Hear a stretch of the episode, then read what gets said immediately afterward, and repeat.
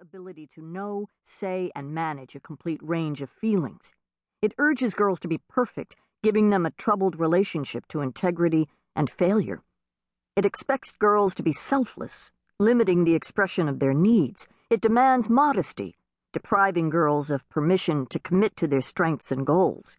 It diminishes assertive body language, quieting voices, and weakening handshakes.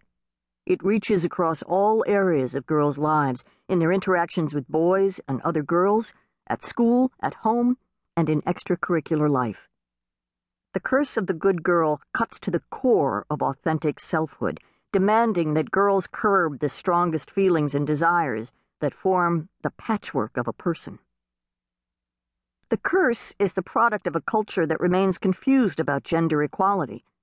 In Meeting at the Crossroads, Lyn Mikel Brown and Carol Gilligan documented a crisis of connection in girls approaching adolescence. Girls withheld their true thoughts and feelings in an attempt to maintain perfect relationships. Nearly 20 years later, little has changed.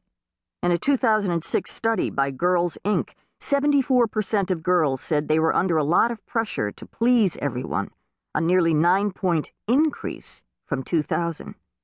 Nearly half the girls surveyed said that, quote, girls are told not to brag about the things they do well, close quote, and that the, quote, smartest girls in my school are not popular, close quote. A majority said they were expected to speak softly and not cause trouble. In a 2008 study by the Girl Scouts, girls aged 8 to 17 worried that leadership positions would make them seem bossy and lead to negative attention from peers. Another study found girls significantly less likely than boys to want to be the boss or in charge of others. Our culture's mixed feelings about girl power emerge most clearly in girls' descriptions of bad girls.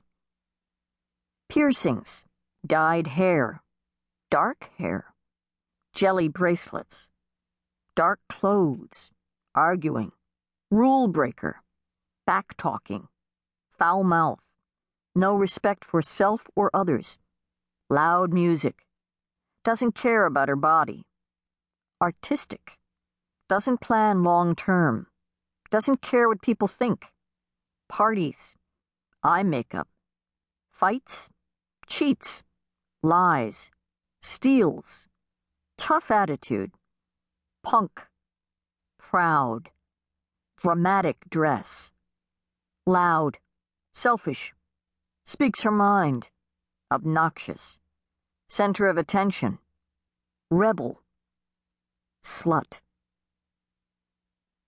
The bad girl was the picture of female failure, a reckless rejection of femininity, everything a girl was told not to be. She was the odd girl out with a bad reputation, low to no status, and few friends. Yet she was also independent and authentic. The bad girl was outspoken, speaks her mind, and self possessed, proud, a risk taker, rule breaker, and critical thinker, artistic, rebel, doesn't care what people think. She was comfortable being in charge, center of attention. But she was nothing if not an outcast, an example to good girls of what happened when you strayed from the program. Being bad was social suicide a big red F in girl. So, despite the age of girl power, attitudes are slow to change. Go on, we seem to be telling girls, but not too far, and at your own risk. Buckle down, but don't speak up. Debate your peers in class, but be nice about it. Be something, but not too much. Being good is a richly rewarded pursuit. Good girls enjoy social largesse holding center court in cafeterias and dominating leadership positions at school. Yet many of these overachieving girls learn to succeed by sequestering the most genuine parts of their developing selves. Mia was 14, overbooked and underslept, a golfer, avid volunteer, and staff writer for the school newspaper. But, she told me, when I'd go to school, a switch went on. Time to be Mia that everyone wants to be friends with. Like everyone loves me. I don't do bad things. I'm just Miss.